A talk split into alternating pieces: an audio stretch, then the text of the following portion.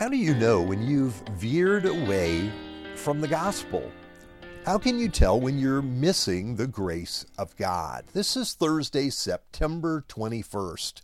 I remember years ago when Sandy and I lived outside of New York City, on occasion, I'd have meetings in the city, or we would go into the city with friends. One of the features of the streets of Midtown was that there were sellers of all kinds of knockoff goods lining the sidewalks. You could buy a fake Gucci or Coach purse for a fraction of the cost of the real thing. There were Rolex watches for sale for 50 bucks or less, with a real Rolex logo, of course. Now, at the prices they were selling for, we knew they couldn't possibly be the real thing. Now, in Galatia, as we've been learning this week in our study, there was a false gospel masquerading as the real thing. Many of the new believers had been enticed into walking away from a pure and simple faith in Jesus. Here's the way the Apostle Paul talks about this in his letter. I am astonished that you are so quickly deserting the one who called you to live in the grace of Christ and are turning to a different gospel, which is really no gospel at all. Evidently, some people are throwing you into confusion and trying to pervert the gospel of Christ. That's Galatians 1 6 to 7. Notice that what Paul calls the Galatian Christians is deserters. Now, I'm not, I'm sure that is what it seemed like to him. These were people that had come to know Jesus and had since moved on to something else. Oh, sure, they likely still talked about Jesus and would even claim to be his followers, but in truth they had wandered away. This is a factor today. People seem to want to have something else added to Jesus. To trust Jesus, but not to trust him exclusively.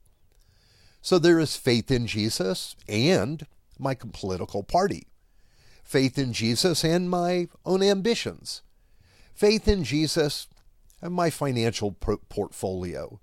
Jesus and. You get the idea. Or you may find people who are very excited when they first came to know Jesus, but soon they moved on, on to something more shiny, the latest new attraction in their lives. Perhaps a new teacher, something someone exciting with new ideas. Instead of remaining with the gospel and with Jesus, they wandered off. Yes, many people have a fusion of faith in their lives, not just Jesus. Tara Isabel Burton, an author, wrote an interesting book a few years ago entitled Strange Rites New Religions for a Godless World. She explained how people today have not become less spiritual, but have gone through a buffet line of faiths and movements and chosen what they want and left off what they don't like. It's really like going to the Golden Corral, where you eat as much as you like or as little as you want, and you take what suits you. So, in the same way, for example, in one family, one child has his bar mitzvah, another goes through confirmation in the local Episcopal church. The mother pursues her meaning through the mystical aspects of yoga, and the father finds his sense of meaning in bodybuilding. There's not one faith, but a whole gamut of beliefs in just one family. Or there can be the same story for just one person. Burton noticed how the language surrounding fitness and food has become religious, mirroring the way people talk about the benefits of faith in God. This language is spread to other industries as well. And the result is a mosaic of beliefs based on the, what the person chooses.